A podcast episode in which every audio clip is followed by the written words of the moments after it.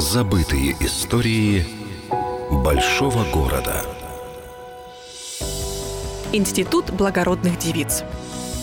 Появление этого учебного учреждения в Киеве стало настоящим событием. Ведь на момент сооружения столичного института благородных девиц они существовали уже и в Одессе, и в Полтаве. Но это не помешало киевскому сооружению стать по-настоящему грандиозным, ведь на его открытие выделили сенсационную сумму – полмиллиона рублей.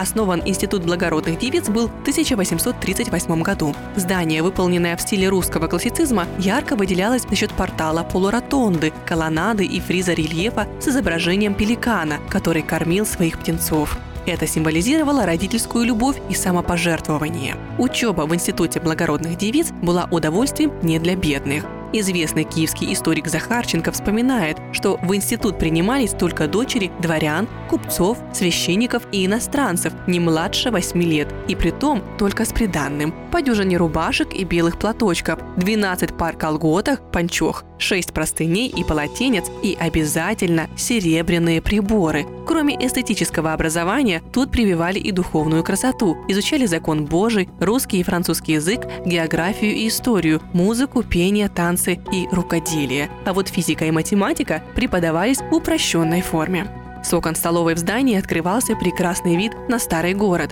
Но любоваться можно было не только видом. Главным украшением тогда еще улицы Девичьей были воспитанницы известного института. Некоторые ученицы даже просили, чтобы для них построили перекидной мостик в сторону развлекательного сада Тивали. Он находился на месте современного торгового центра. Желанный мостик все же построили, но уже во время последней реконструкции Майдана. В годы Второй мировой войны центральный корпус института сгорел, а после реставрации в 50-х годах тут разместился Октябрьский дворец культуры. Сегодня Международный центр культуры и искусств, который с гордостью несет звание самого благородного здания столицы. Институт благородных девиц. Аллея Героев Небесной Сотни – 1. Забытые истории большого города с Еленой Маринцовой. Полная версия по воскресеньям в час дня на радио «Вести».